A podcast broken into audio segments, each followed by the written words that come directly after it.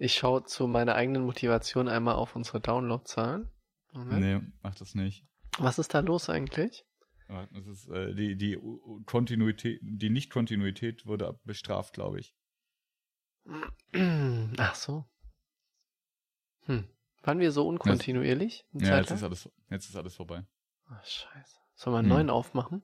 Dann können wir vielleicht auch einen anderen Namen wählen und nicht einen, wo man beim Googlen zuerst auf The Sexual Life Podcast kommt.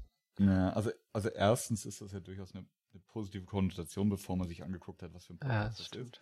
Zweitens, ich kaufe jetzt nicht schon wieder eine neue Domain, das kannst du dir total abschmecken. Ja? Also Domain Trader. Egal, was wir machen, ja, es heißt hm. TSL. auch wenn wir jetzt Pivot ist. machen, nicht? Auch ja, wenn das jetzt irgend so eine Food Delivery Plattform wird irgendwann, ja. heißt TSL. To total sinnliche äh, Leckereien. Ja, TSL. genau. Toll. TSL, das ist der Podcast für Business Casper, Nerds und alle dazwischen. Nur echt mit Christoph und Florian und der Roboterstimme eures Vertrauens. Viel Spaß mit der neuen Folge. Ja, ja. schön. Florian, dann lass mal anfangen. Um worum geht's denn heute? In Folge Nummer 17, nachdem wir jetzt zwei Wochen lang Review-Phase äh, oh, ja. der, der ersten Ägide von äh, TSL überlebt haben, in Folge 17 geht es um Sensoren.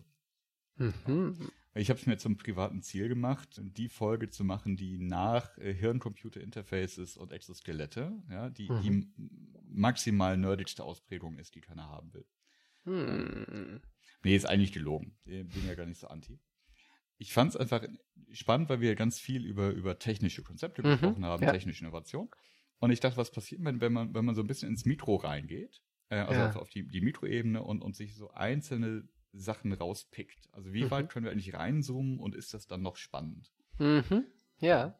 Und, und deswegen habe ich uns äh, als Vorbereitung für diese Folge die Hausaufgabe gegeben, dass sie, wir beide uns jeweils so drei Sensoren raussuchen, im, im weiteren Sinne, zumindest habe ich es im weiteren Sinne betrachtet, mhm. und, und, und darüber was erzählen. Und der Rest ist äh, Freestyle. Finde ich also toll. Jetzt, ja. Was heißt denn, was heißt denn eigentlich Sensor? Oh, also ich hatte doch vor, wann war das, in Folge 14 hatte ich schon irgendwie von Altlatein gesprochen. Also jetzt bist Aha. du für äh, eine Übersetzung zuständig. Ich bin natürlich total vorbereitet und habe die ja. Wikipedia-Seite schon offen. Hervorragend. Lateinisch äh, sentiere, fühlen oder empfinden. Hm. Siehst du? Wusste ich doch. Eitler. Ja, dachte ich mir. Na, dann fange ich mal an. Ich habe mir drei Sensoren rausgesucht. Wobei, das letzte ist nicht so ein richtiger Sensor, finde ich auch, aber wir kommen ja dazu. Ne? Hm. Das erste, was ich extrem spannend finde, sind Fingerabdrucksensoren.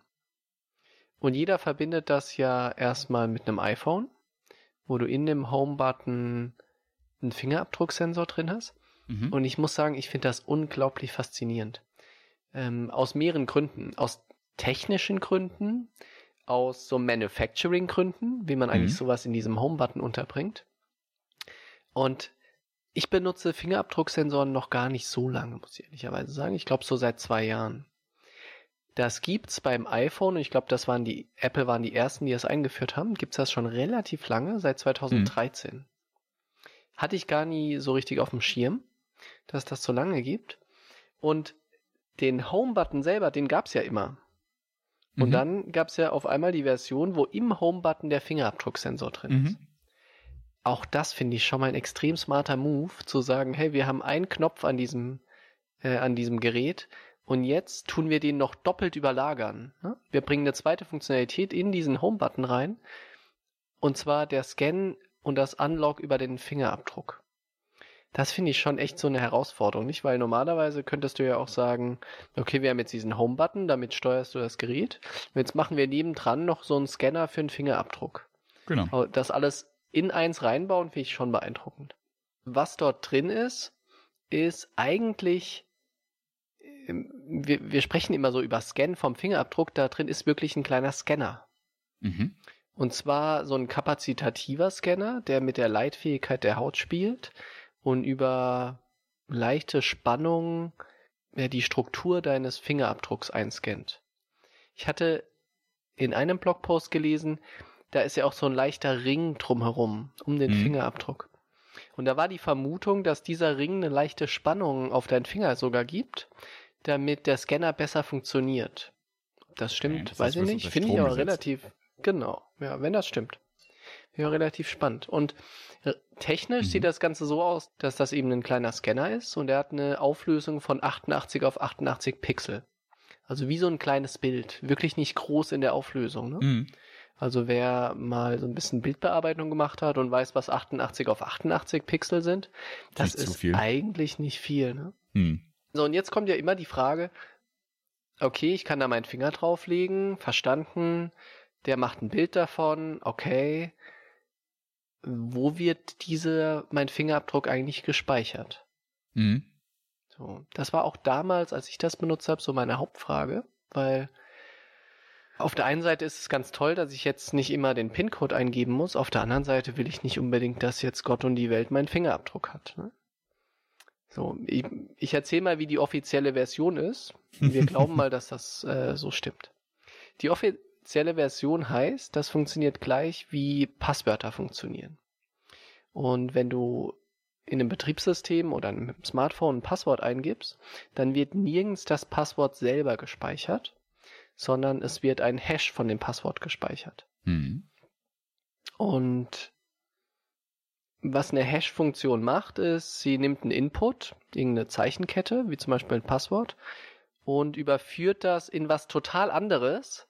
Aber diese Überführung ist komplett zuverlässig. Wenn dasselbe reingeht, kommt dasselbe raus aber du kommst nicht rückwärts. Also du kannst nicht aus dem Hash, dem Ergebnis von der Funktion, ähm, auf den Input schließen.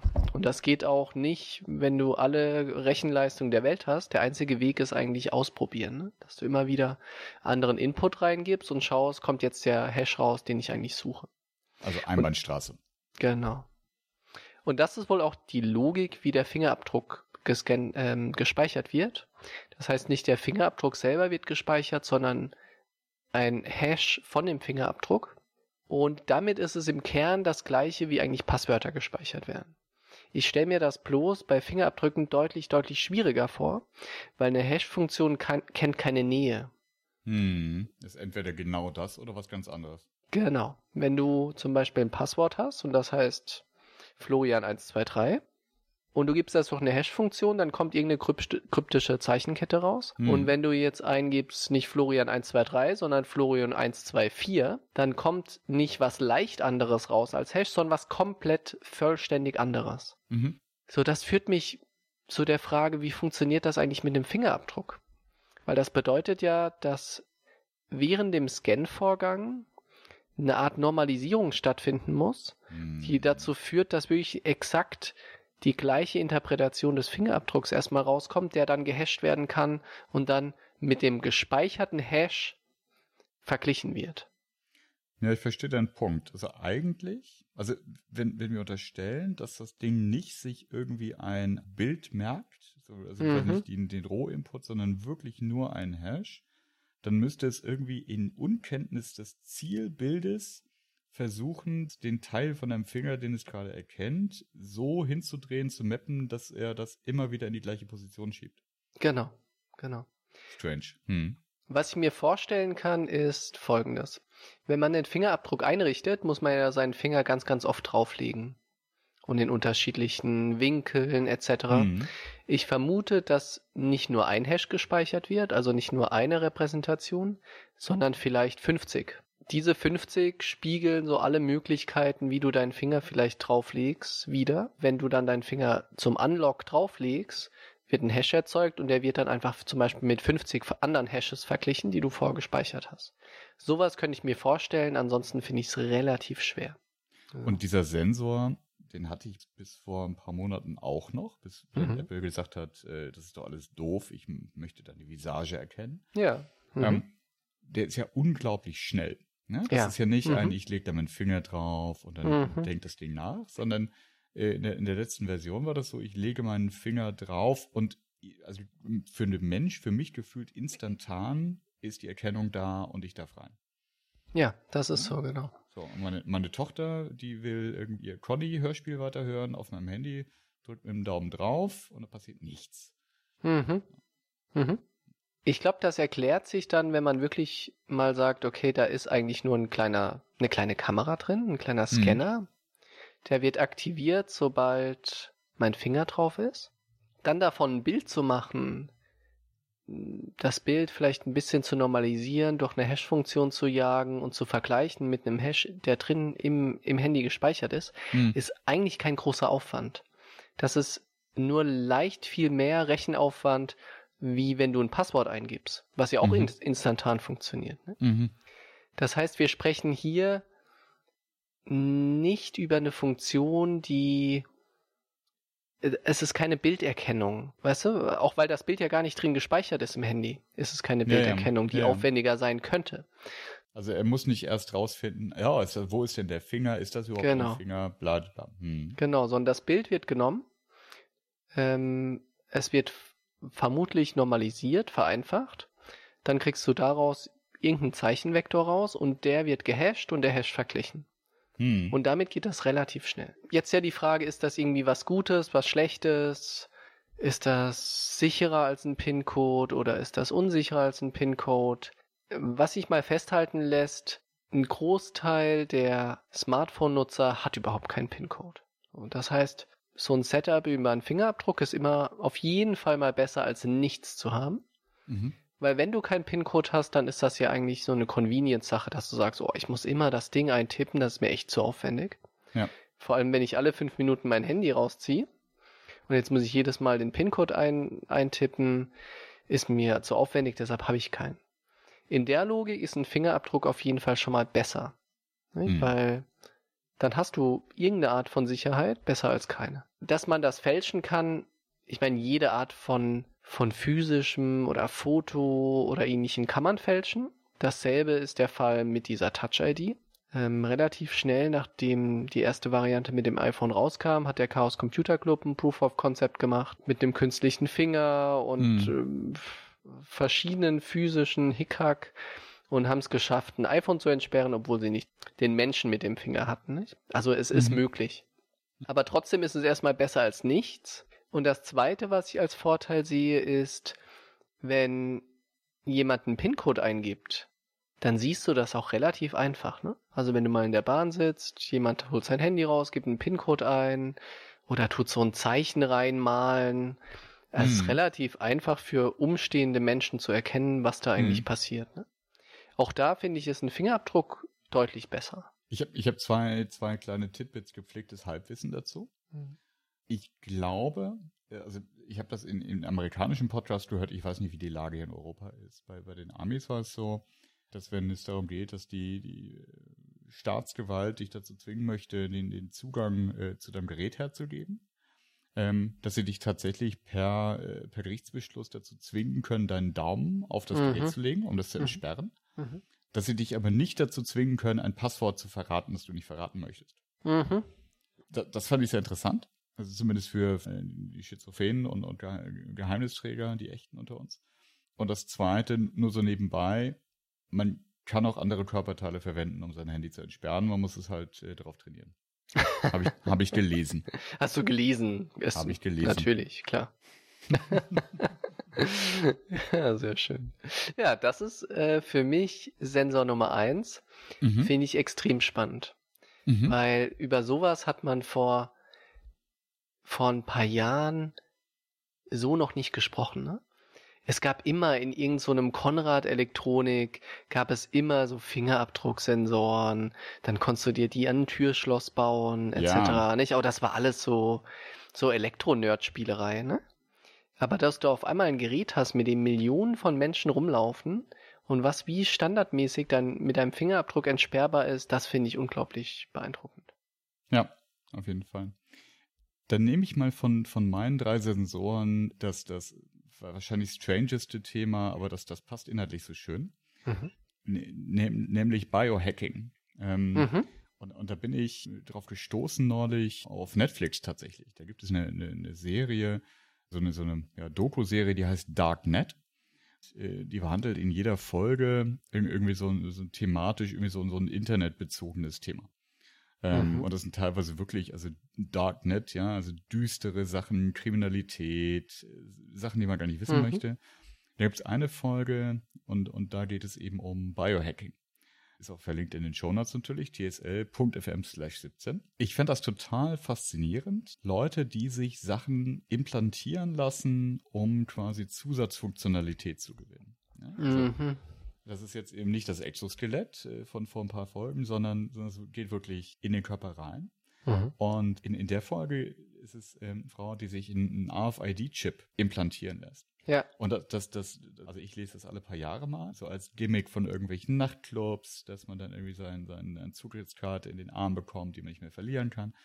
Und die hat halt sich so einen RFID-Chip implantieren lassen und hat da, ich, ich glaube sogar ihre äh, Oyster-Card in London äh, mhm. draufgeladen. Mhm. Also es ist irgendwie mal durch Hand auflegen dann irgendwie, mhm. ins Büro, irgendwie mhm. sowas war das ich finde das so strange. Ja? Mhm. Also zum einen, weil ich irgendwie Angst vor Spritzen habe. Ich kann mir das überhaupt nicht vorstellen, dass jemand mit, mit so einer dicken Kanüle da auf mich zukommt und sagt so, jetzt, mhm. das kommt da jetzt rein. Aber diese, diese dieses, dieses, äh, also Technik in den Körper einbauen, finde ich total strange. Und in der Folge gibt es ja noch einen, jemand, der ein Auge verloren hat und, und der versucht, äh, quasi in, in, in Kunstaugengröße ein Kamerasystem zu bauen, ja, das dann also irgendwie äh, sein Leben aufzeichnet. Äh, hm. Links guckt er selber, rechts, äh, rechts guckt die Kamera mit. Aber er sieht um, das selber nicht, ne? oder? oder? Ich glaube nicht. Mhm. Nee, ich, ich glaube, es geht nicht, äh, nicht mit den Hirn. Kein mhm. Hirn-Computer-Interface. Mhm.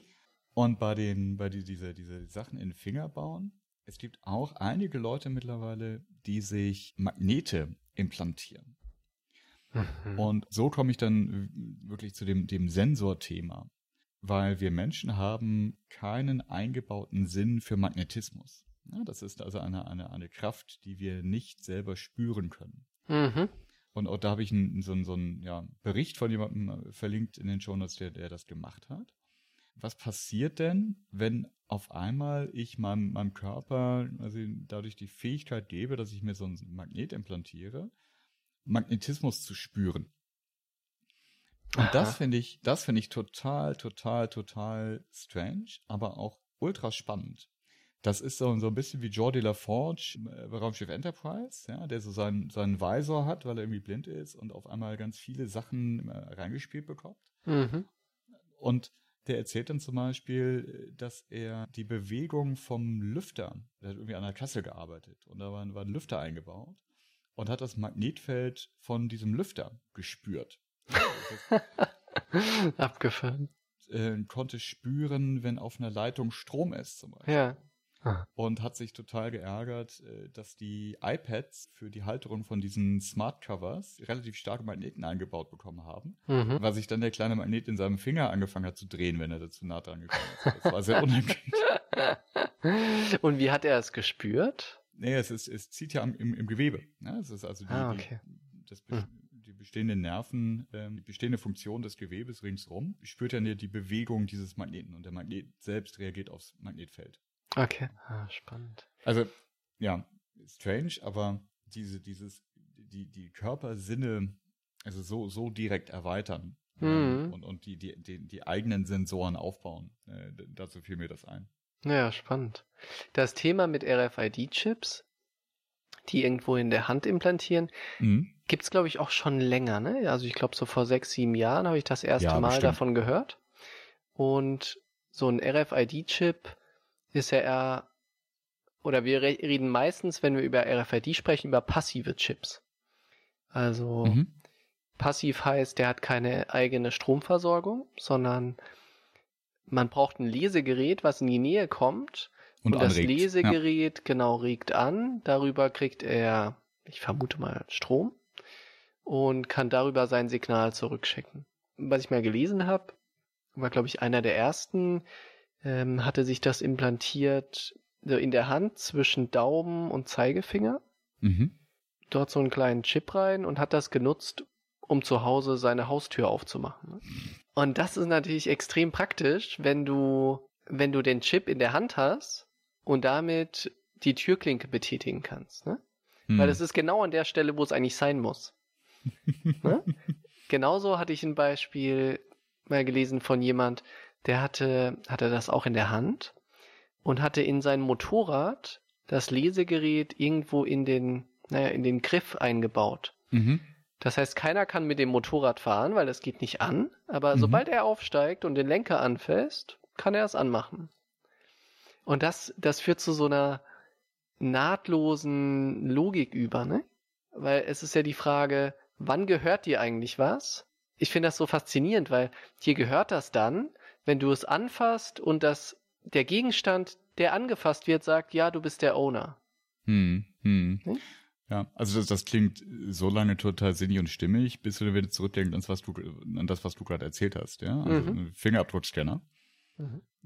Also es gibt, es gibt ja, ähm, jetzt muss, muss ich Science Fiction und, und, und Wahrheit versuchen zu unterscheiden. Ich, ich weiß gar nicht, ob das jetzt nur Science Fiction war, dass es Waffen gibt, die mhm. so einen Fingerabdruckscanner dabei haben. Ja, das ist so, ja die, mhm. die nur funktionieren, wenn, wenn der Richtige ja. äh, sie in die Hand nimmt und, und, und der Scanner ist im Griff. Mhm. Ähm, es gibt das Handy, das auch nicht es braucht, dass ich einen NFC-Chip implantiere, sondern ich kann einfach diesen, diesen äh, Leser von externer Information nehmen. Mhm.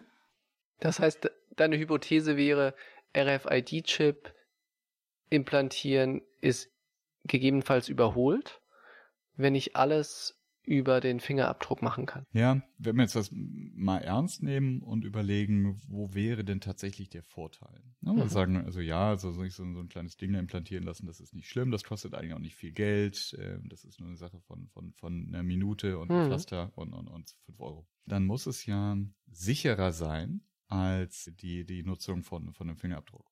Oder günstiger. Oder günstiger. Ja. Mhm. Und ich meine, dieser RFID-Chip, der, der speichert ja einfach eine Zeichenfolge. Ne? Mhm. Also der hat irgendwie ja. eine, eine ID eingebaut, äh, die auf dem Chip äh, fest verdrahtet ist, in Anführungszeichen. Das heißt, also der hat immer, der sagt immer, ich, ich bin die, die 1725. So. Und der, der sagt auch nie was anderes. Ähm, der lässt sich, mhm. also so wie ich das kenne, ja. umprogrammieren. Mhm. Mhm. So, das heißt aber auch, dass diese, diese Ownership-Information zum Beispiel im Motorrad, also zu welcher Hand gehöre ich denn? Äh, die wird im Motorrad gespeichert. Ich gehöre zur 1725. Mhm. So. Das heißt, der, der Angriffsvektor geht ja gar nicht über deine Hand, sondern der geht ja dann übers Motorrad. Ja? Das heißt, du musst einfach dir das Motorrad schnappen und es äh, umprogrammieren. Ja? So äh, wie du irgendwie die äh, das Schloss äh, an, an, an dem Billigaktenkoffer, das auf 000 steht, äh, dann hm. durch Ziehen an der Lasche irgendwie auf 007 stellen kannst, hm. um dich cool zu finden. Hm. hm. hm. Und äh, beim, beim Handy, da bringst du dein, dein äh, Finger mit. Ja, das heißt, es ist auch quasi deine, deine Unique ID. Ich, ich sehe nicht, dass es besser ist. Ich sehe nicht, dass es billiger ist, weil du musst trotzdem noch ja den, den äh, AFID-Sensor mit dabei haben, der jetzt vielleicht irgendwie marginal weniger kostet als so ein Fingerabdruckding.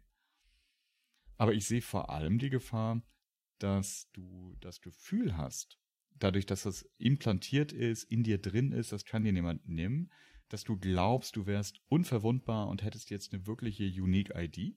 Mhm. Und eigentlich verlagerst du das Problem dann eben nur zu den Endgeräten, die ja auf deine ID geimpft werden müssen. Das heißt, die müssen diese Funktion haben, einen unterschiedlichen Eigentümer zu lernen. Und das ist ja dann das, was gehackt wird. Es kommt ja keiner und schnibbelt an deiner Hand rum. Ja, ist richtig, ja. ja.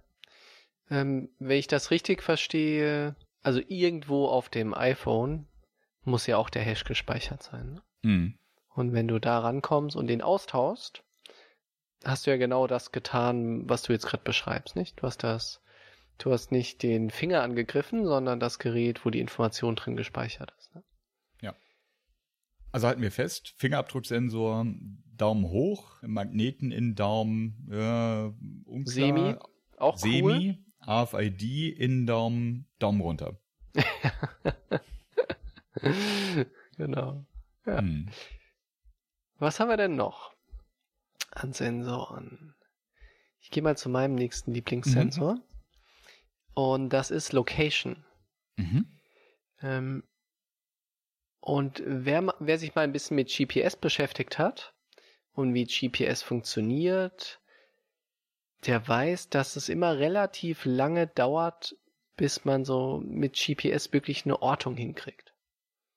Weil GPS funktioniert ja so, es gibt eine Menge an Satelliten, die um die Erde kreisen.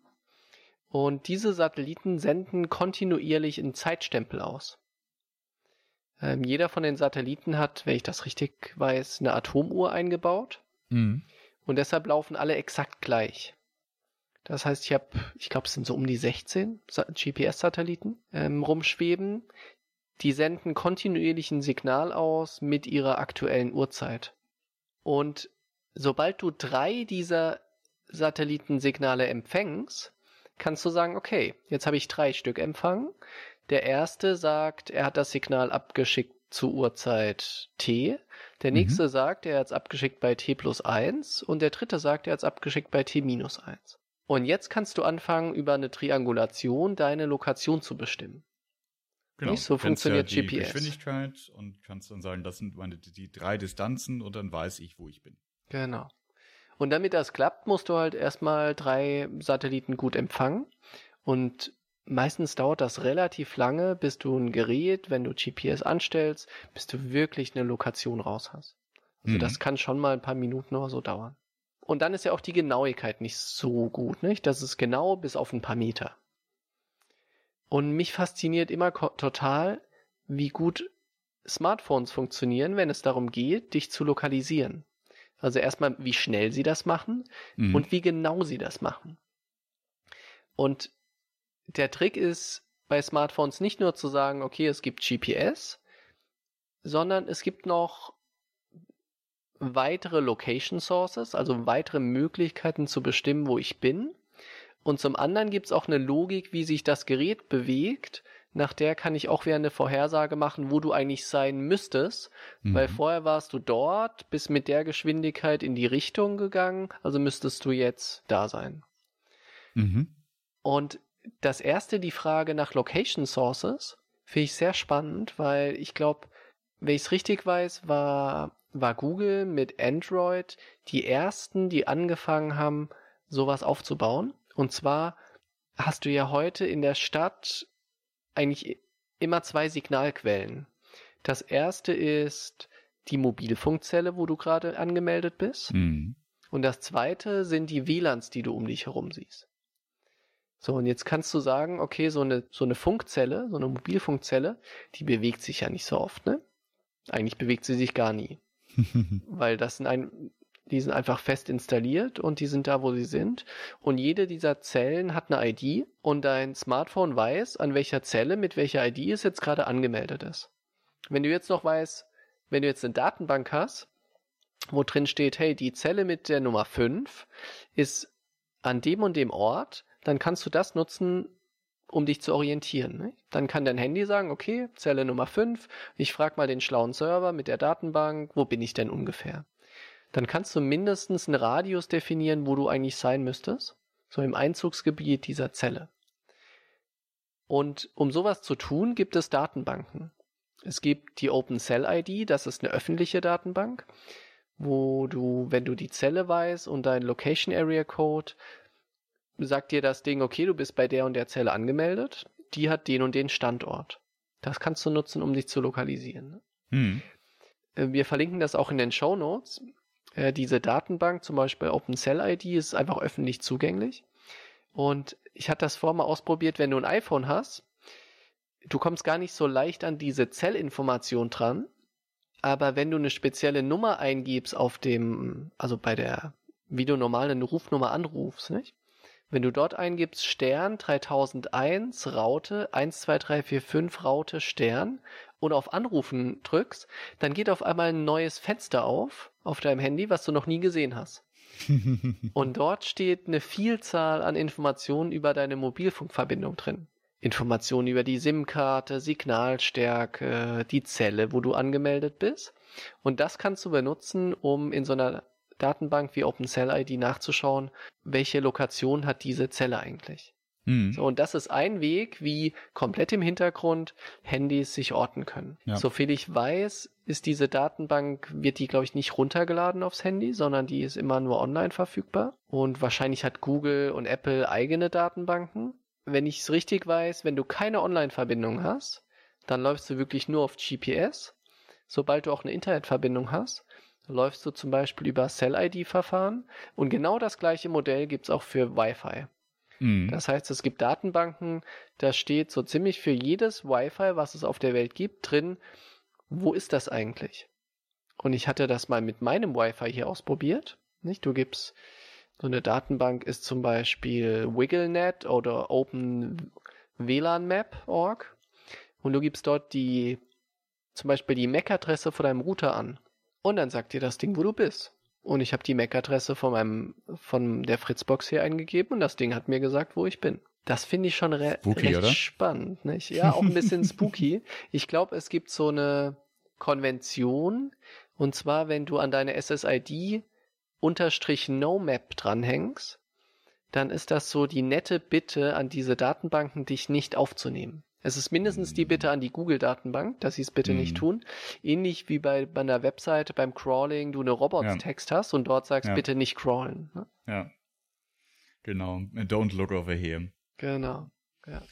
Ich, ich finde das spannend ähm, und tatsächlich ist das auch was, was für Mobilfunkbetreiber ein Thema ist, mhm. nämlich die, die quasi umgedrehte Sicht, dass die ja immer genau wissen, welches Gerät ist gerade in welcher Funkzelle eingeloggt. Mhm. Und das ist ein heißes Thema, zum Beispiel, wenn es darum geht, sicherzustellen, dass ein Gerät wirklich dort ist, äh, wo, wo es sagt, dass es ist. Also quasi zu verifizieren, das, was als GPS-Daten übermittelt ist, auch stimmt. Mhm, mh.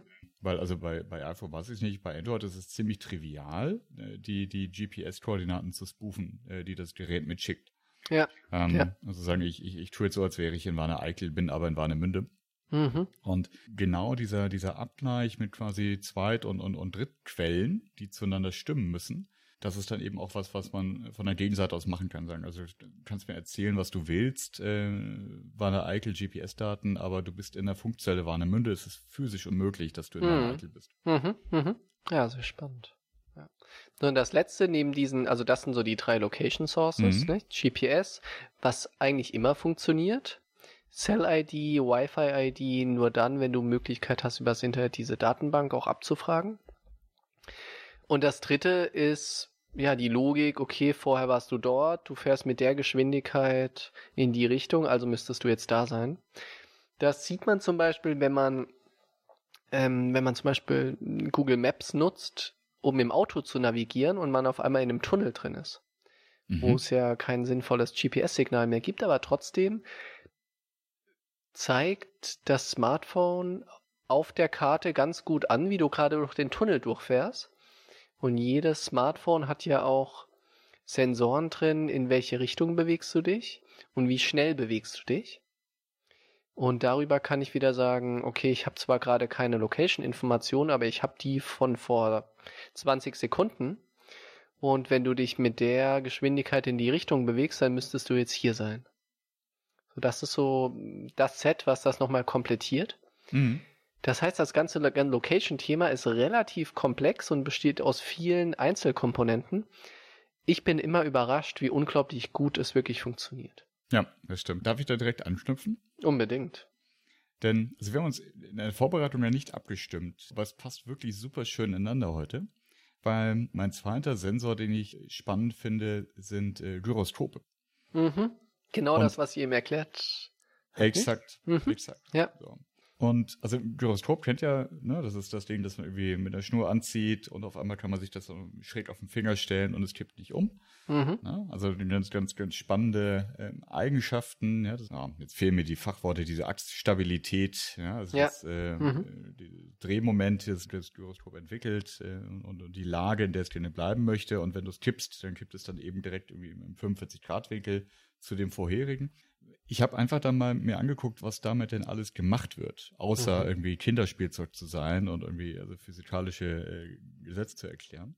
Mhm. Eine, eine Anwendung ist, ähm, das sind Gyroskope, ist die Stabilisierung von Raumschiffen. Mhm. Und das ist, jetzt weiß ich nicht, ob das, ob das technisch, äh, also ob jetzt ein, ein richtiger Techniker sagen, das sind zwei verschiedene Paar Schuhe. Das sind, letzten Endes sind das, sind das Schwungräder, die da mhm. verwendet werden. Und die sind äh, in, in den drei Achsen ausgerichtet. Die sind schwer und werden irgendwie mit äh, irgendwie 6000 Umdrehungen bewegt. und haben dann eine, ja, eine, eine Massenträger. Wenn die jetzt abgebremst werden, dann entwickelt das einen Drehmoment in die gegengesetzte Richtung. Und zwar halt jeweils in der Achse, in der diese Räder sich drehen. Mhm.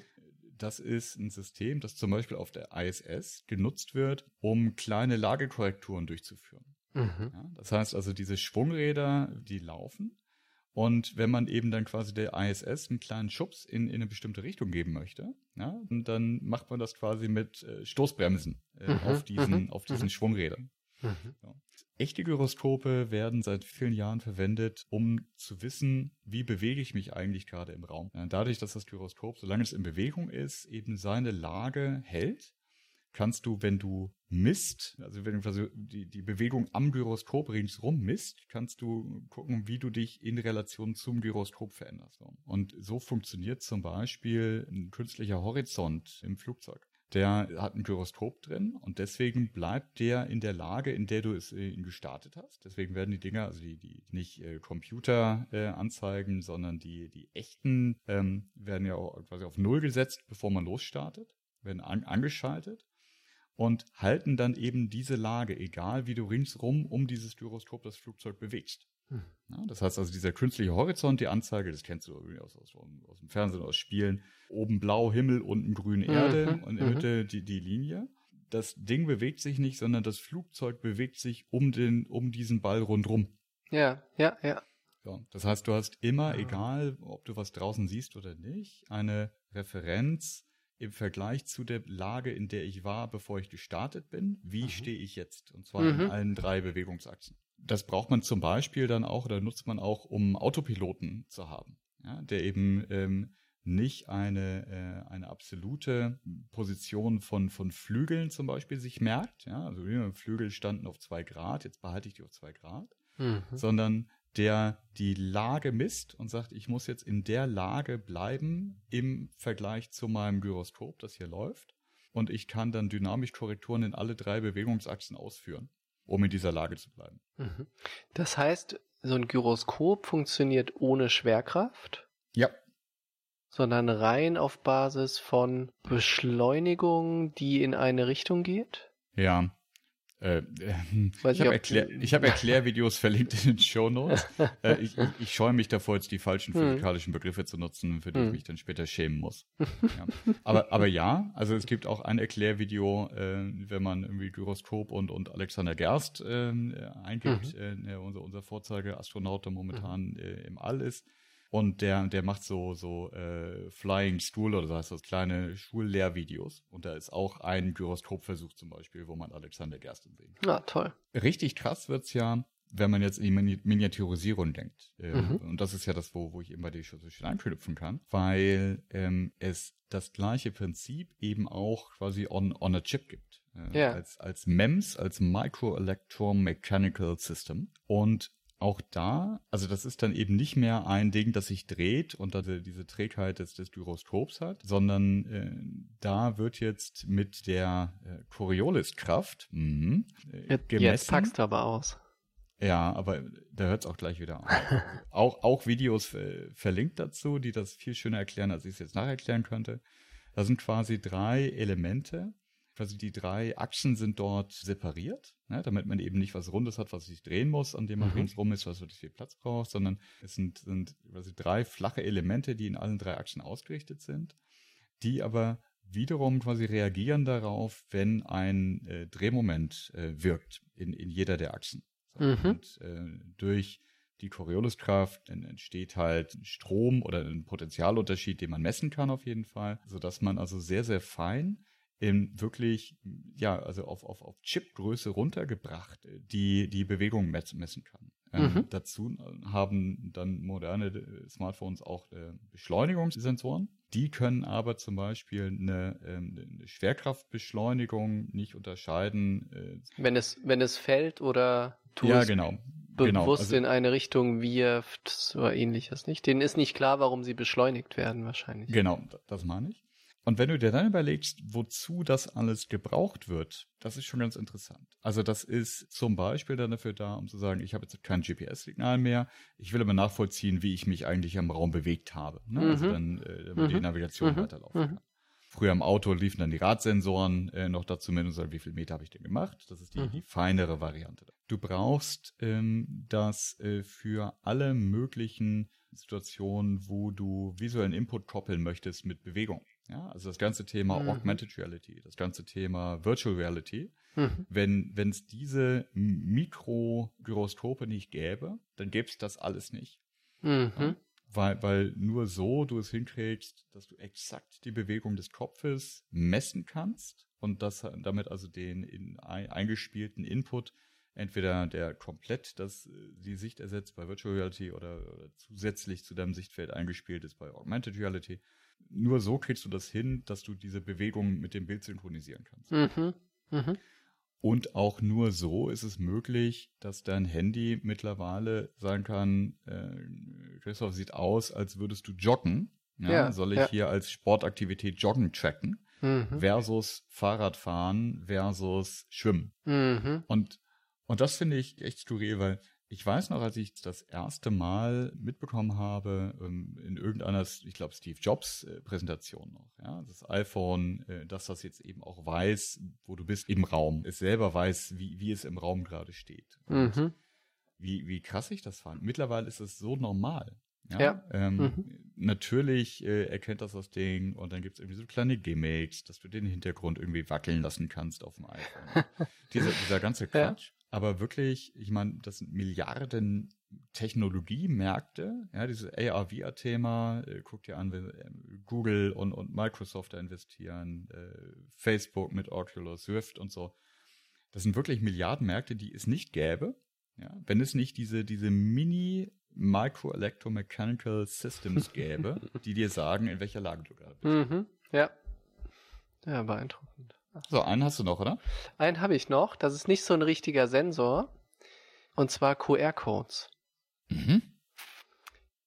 QR-Codes gibt es ja auch schon recht lange. Ne? Also jeder kennt QR-Codes, so ein Bild mit schwarzen und weißen Punkten drauf und man kann äh, meistens mit einer speziellen App das einscannen und dann funktioniert irgendwas, passiert was Tolles. Mhm. Ne? So, und als die aufkamen, ich glaube, das ist sicher schon zehn Jahre her, ne? Oder länger. Als sie aufkam, dachte jeder, oh, das ist ja super cool. Wir encoden da jetzt unsere Website-URL und packen das mit auf irgendein Plakat oder auf irgendeinen Flyer oder sowas. Und dann müssen die Leute das gar nicht mehr einscannen, äh, gar nicht mehr eintippen, weil jetzt können sie es einfach einscannen und kommen dann automatisch auf die Webseite. Ne? Ich glaube, so richtig genutzt hat das nie jemand. Es gibt aber jetzt, habe ich das Gefühl, kommt das ganze Thema wieder aber nicht in der Logik, okay, du kannst damit jetzt ganz einfach auf Webseiten gehen, sondern wir nutzen das, um zu beweisen, dass du gerade wirklich zum Beispiel vor Ort bist. Mhm. Also das ganze Mobile Payment Thema, ne? über was wir auch sprachen in Folge 12. Mhm. Viele von diesen Payment-Systemen funktionieren über Barcodes. Das Ganze, was ich jetzt mehr und mehr sehe, ist bei Banken TAN-Systeme. Ne? Früher hattest du eine TAN-Liste und weil du die Liste hattest, konntest du die richtige TAN eintippen. Dann gibt es Systeme mit einer SMS, ne? weil du das Handy hast, was mit dem Konto verknüpft ist, kriegst genau du die SMS und kannst sie dann mhm. eintippen. Und jetzt gibt es auch solche QR-Code-basierten Freigabeverfahren. Die wird auf deinem zum Beispiel auf dem Laptop, wo du die Überweisung machst, ein QR-Code angezeigt und den musst du mit einer App auf deinem Handy, was du besitzt und dadurch validierst du, dass du du bist, abscannen und wird damit freigeschalten. Also QR-Codes, wo ursprünglich keiner so richtig wusste, was machen wir eigentlich damit, haben durch das ganze Mobile-Thema und Mobile Payment und Konto und TAN etc. finde ich gerade richtig so ein Revival. Und sie werden ganz anders genutzt, wie man am Anfang dachte, was man eigentlich so damit tun kann. Und zwar in erster Linie irgendwie Webseiten reinkodieren, irgendwie Visitenkarten reinkodieren, was relativ langweilig war und niemand mm. gemacht hat. Mm. Ja.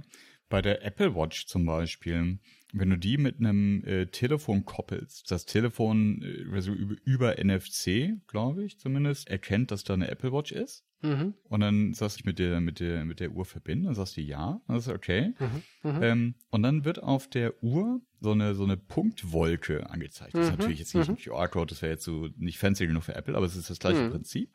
Und dann musst du eben mit der Handykamera diese Punktwolke filmen. Und mhm. damit beweisen, dass du diese Uhr tatsächlich jetzt nicht nur mal in der Nähe vorbeigeschwurbelt hast, sondern dass du die physisch kontrollierst gerade. Genau. Ähm, und erst dann genau. lässt er dich es trocknen. Genau. Ja. Eigentlich ja dieselbe Logik wie bei Pay Mobile Payment System. Mhm. Ne? Du beweist, dass du gerade da bist mhm. und dass du Kontrolle über beide Geräte hast. Und was ich ganz spannend finde, ist, wie eigentlich so ein QR-Code funktioniert. Weil am Ende vom Tag ist es, ich sag mal, ein binäres Encoding. Du hast dort Flächen drauf, die sind weiß und die sind schwarz. Und es ist dieselbe Logik eines Encodings, wie man zum Beispiel binär Zahlen kodiert, wo dann Nullen und Einsen rauskommen. Plus jetzt kommt nicht nur 0 und 1 raus, sondern ähm, eine geometrische Information wird mitgeliefert, ne? die nochmal mehr Informationen abbilden kann. Weil so das Abscannen von einem QR-Code immer recht fehleranfällig ist, ne, weil du hast vielleicht schlechte Lichtverhältnisse, du hältst das irgendwie schräg etc., ist ein ganz hm. wichtiger Aspekt von QR-Codes, dass du Fehlerkorrektur mit eingebaut hast. Das heißt, es gibt nur eine gewisse oder nur eine gewisse Kombination dieser, dieser weißen und schwarzen Flächen ist überhaupt eine gültige Kombination. Und dadurch können die QR-Codes bis zu 30 Prozent Fehler korrigieren. Und das finde ich schon recht viel. Also 30 Prozent bedeutet ja ein Drittel oder 29 bis zu 29 Prozent von der Information, die aufgenommen wird über mhm. das Abfotografieren, darf falsch sein. Und trotzdem kommt noch die richtige Information raus. Ne? Das finde ich schon recht beeindruckend.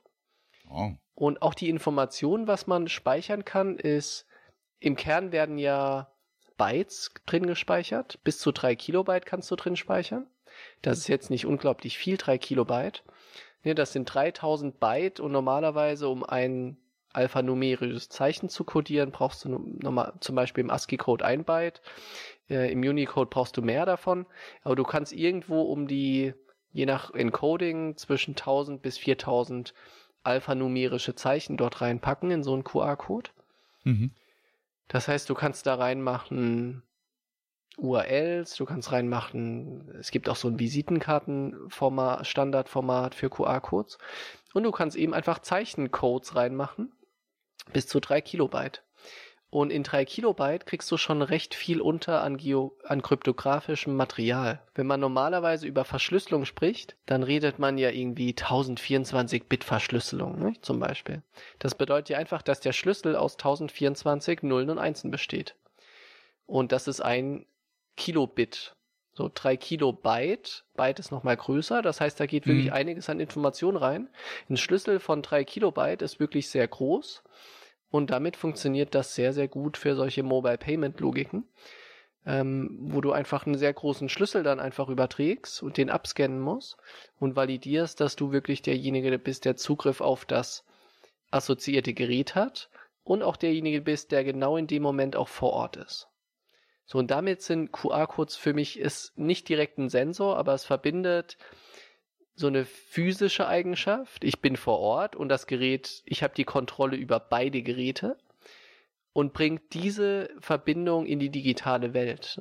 Deshalb ist das für mich schon wieder so eine Art von Sensor und ein, wie ich aktuell finde, sehr spannendes Thema, was gerade so ein Revival erlebt, in einem ganz anderen Anwendungsfall, wie es ursprünglich genutzt wurde. Ja, das ist cool. Und also mein, mein aktuelles unnützes Wissen, das ich dazu beitragen kann, wenn es darum geht, diese drei Kilobyte ähm, einzuordnen.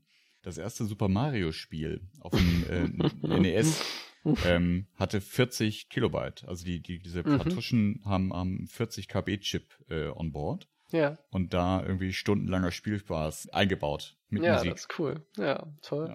Ja. ja. Ich war Könntest du heute mit drei, ja. 13 mal Barcode-Scannen machen. Ja, genau. ja, ich war sehr überrascht, als ich äh, vor einer Woche mein iPhone genommen habe, einfach nur die Kamera aufgemacht habe und zufällig über so einen Barcode rübergekommen bin. Weil die normale Kamera erkennt jetzt auch Barcodes mhm. und sagt dir, was da drin ist. Das heißt, die, die, die Zeit für Barcode-Apps ist, glaube ich, recht vorbei weil das auch schon wieder ein komplett ja. eingebautes Feature geworden ist. Das ist lange her, dass ich mal so eine äh, QR-Code-Lese-App hatte. Und die, mhm. die meisten, also das klingt so, als hätte ich einen Marktüberblick, also die, die ich hatte, die haben dann auch versucht, irgendwie, äh, wie das halt so eine gute App macht, die nichts gekostet hat, irgendwie so, so Trigger zu setzen, dass man sich mit ihr beschäftigt, auch wenn man gerade nicht scannen möchte. Und, und das wurde dann auf einmal irgendwie so eine, guck mal hier, Preisvergleich, Informations, mhm. Datenbank, sonst was App. Und ich meinte, ey, ja, Spackos, ich wollte nur, ja, dass ihr diese 3 KB für mich auslest. Und er sagte, es ist ein Link, soll ich äh, in, in Safari aufmachen oder soll ich dir kopieren? Ja. ja, das ist schon nicht leicht. Ja.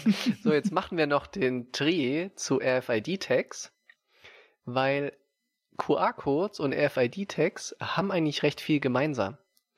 Ne, weil so ein QR-Code ist komplett passiv, der ist ja einfach nur mhm. irgendwo aufgedruckt und der mhm. kann aktiv gar nichts tun, außer das Licht reflektieren. Ähm, und er hat einfach eine fest eingebaute Information. Und zwar das, was in dieser, in diesem QR-Code grafisch um die drei Kilobyte abgelegt ist. Mhm. Ein RFID-Tag macht eigentlich genau das Gleiche. Er hat eine fest einkodierte Information, die ändert sich auch nicht, wenn es ein, ne, wir reden jetzt mal über passive RFID-Tags, und er kann selber auch gar nichts tun. Das heißt, nur der Tag ist genauso sinnlos, wie ein QR-Code sinnlos ist, mhm. sondern nur durch ein Lesegerät, was beim QR-Code eben das, Kamera, das Bild ähm, aufnimmt und die Information extrahieren kann. Und bei einem RFID-Tag ist es der aktive Leser, der dafür sorgt, dass das Gerät weiß nicht, Spannung, ich weiß nicht genau, Strom kriegt, äh, weil du in der Nähe bist und darüber sein Signal dir senden kann. Ne? Und in der Logik sind beide eigentlich sehr, sehr ähnlich. Ja, das stimmt. Ja, lassen sich ja in, in, in vielen Belangen eigentlich auch gleich verwenden. Ne? Das ist also genau. der, der, der Austauschmechanismus ist in, im Abstrakten eigentlich genau der gleiche. Ja, ganz genau. Lass ja. mich doch mal gucken, wer du bist. Ah, du bist die 7750. Ja. Genau. Ja. vielleicht haben wir auch Vielleicht ist die Zeit von RFID-Tag implantieren in die Hand einfach vorbei. Und, ja, äh, tätowieren. Ja, genau. Es kommt die Zeit, wo du dir das Ding auftätowierst. Ne? Ja. ja. Muss irgendwie ja. an der Stelle sein, wo es dir niemand abfotografieren kann. Ne, das ist ja die Logik vom RFID-Tag. Der gibt nur seine Identität preis, wenn du sehr nah dran gehst. So Abstand hm. von einem Zentimeter. Hm. Ähm, da sind QR-Codes ein bisschen freigiebiger. Das müssten wir dann lösen, nicht? Irgendeine versteckte Stelle, so in der Kniekehle oder so.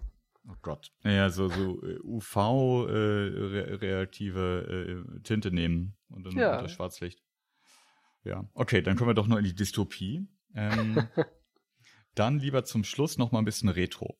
Und der letzte Sensor, den ich mir ausgesucht habe, den braucht eigentlich keiner mehr. Zumindest mhm. nur, nur noch wenige. Und zwar ist das ein VU-Meter. Oh, jetzt, jetzt bin ich sehr gespannt. Ein VU-Meter, das kennst du. Und das ist ein, ein Volume Unit Meter. Das mhm. ist also eine Aussteuerungsanzeige für Tonsignale. Mhm. Und wenn du mal alte Audiogeräte gesehen hast oder mal irgendwo wo was, wo, wo noch aufgenommen wird, das sind diese, diese äh, kleinen rechteckigen Fensterchen, wo so eine kleine Nadel über eine mhm. Skala schwingt und zwar im Takt der Musik. Fast. Ja, oh, toll. Ja. Mhm. Und warum habe ich mir das ausgesucht? Ich finde die faszinierend und dann habe ich also darüber nachgedacht, warum um Gottes Willen ich das faszinierend finde. Also das, äh, ich habe auch verlinkt ein, ein Video von ähm, einem YouTuber, von dem ich glaube ich auch schon mal gesprochen habe, äh, ein Engländer, äh, dessen, dessen Handle ist wie Techmoan mhm. und der, der, hat eine ganze Folge darüber gemacht, äh, über verschiedene Geräte, so Re Retro-Audiotechnik wo da verschiedene Arten von quasi äh, Lautstärke-Anzeigen äh, eingebaut sind. Mhm. Ursprünglich in, in den Bell Labs gebaut, um einfach das Signal, die Signalstärke auszusteuern in der Tonübertragung. So. Das ähm, heißt, man konnte schauen, wie stark ist der Pegel gerade? Genau. Und zwar, also mechanisch waren diese Geräte jetzt zuerst so gebaut, dass das auch nicht direkt in, in Echtzeit äh, immer genau den Pegel äh, dir anzeigt, sondern eine gewisse Trägheit hat. Ja, das heißt, mhm. so, so, so einen mechanischen, gleitenden Durchschnitt äh, dir anzeigt. Mhm. Da gibt's auch noch Regeln zu, soll irgendwie von 0 bis 99 Prozent Ausschlag in 300 Millisekunden kommen und zurück genauso. Mhm. Und wenn man diese Dinger betrachtet beim, beim Musikhören, dann merkt man das auch. Ja, die sind, die sind immer dran am, am Takt und an der Musik. Ähm, die sind aber nicht exakt präzise drin. Mhm. Ja, das heißt also, wenn es einen kurzen einen Peak gibt, ähm, dann schwingt das Ding zwar aus, aber eben in gedämpfter Fassung. Also, ja, wie gesagt, so, so, ich überlegt habe, warum ich das so faszinierend fand. Ich glaube tatsächlich, das ist dieser, dieser Einklang zwischen dem akustischen Signal und dem visuellen. Mhm. Ja, also da, da passiert jetzt was gerade synchron und das ist jetzt meine totale Laien-Psychologen-Interpretation. Ich glaube, das finden Menschen gut, wenn, wenn Sachen irgendwie im Einklang sind. Total cool. Und gibt es sowas heute noch? Also kann ich mir das auf Amazon kaufen mit USB-Anschluss oder ähnlichem? Ja, klar. Also du kannst äh, dir solche Sachen mit LEDs, äh, die dann so, also Spectrum Analyzer, das ist so eine Variante davon, die sagen, mhm. ich mache nicht nur den, das, das Signal äh, insgesamt, sondern ich sag dir über den Frequenzgang verteilt, ähm, wie hoch ist der Pegel gerade. Das sind dann diese Dinger, die so aussehen wie so, wie so Wellen ähm, auf dem mhm. Display. Ähm, wenn das digitale Anzeigen sind, dann zeigen sie dir ganz oft auch ähm, quasi den, den Peak der letzten x Sekunden. Dann bleibt quasi der ja, oberste oh, Kamm der toll. Welle für einen Moment stehen äh, und, und, fällt dann wieder runter. Ah, wunderschön. In, in Autoanlagen, nicht? War das häufig? Ja, absolut. Und in Winamp.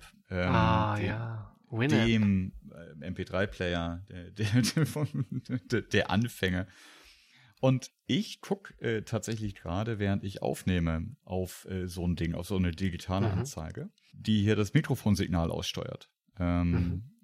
Und äh, wenn ich unseren Podcast zusammenmische, dann gucke ich tatsächlich da drauf und ähm, versuche dann damit die Signalstärken also zu, zu normalisieren oder also ja, anzugleichen auf gut Deutsch äh, mhm. zwischen uns mhm. beiden.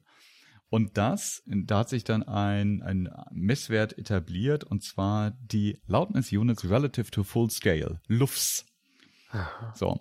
Und äh, null Luft ist dann quasi äh, volles digitales Signal, ja, also 100% mhm. an. Äh, mhm. Sprich, es, es, es klippt, ja, dann ist alles ganz schrecklich. Also weil es dann eben, weil sie das Signal abbricht. Ne? Du kannst dann nicht mehr zwischen hoch und tief unterscheiden, ist einfach alles mhm. voll. Mhm. Und ähm, tatsächlich ist der empfohlene Re Richtwert für Podcasts minus 18 Lufts. So. Also und das finde ich ist das zweite ja. Stück unnützes Wissen, das ich heute allen Hörern präsentieren kann. Erstens Super Mario 40 KB auf der Kartusche. Unglaublich toll, geil. Toll. Und das zweite, wenn man einen Podcast ordentlich aussteuern möchte, dann doch bitte die Lautstärke normalisiert auf minus 18 Lufts. Total toll.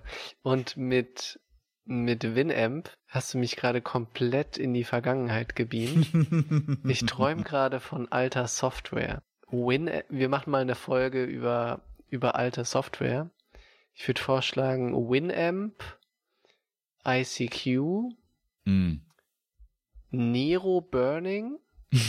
oh, hör auf. Was könnte ACDC?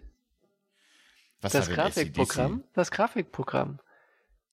Kennst du nicht? Das war so ein tolles Grafikprogramm, wo man schnell durch viele, das hat eigentlich nur so Thumbnails vor allem generiert, damit du schnell durchflippen konntest. Nee, ich hatte, ich hatte PaintShop Pro, der wird das. Ah. Das ist natürlich ah. toll, ja. Oh, und, und dann müssen wir auch irgendwie so ein, oh, ähm, der, der HTML-Editor.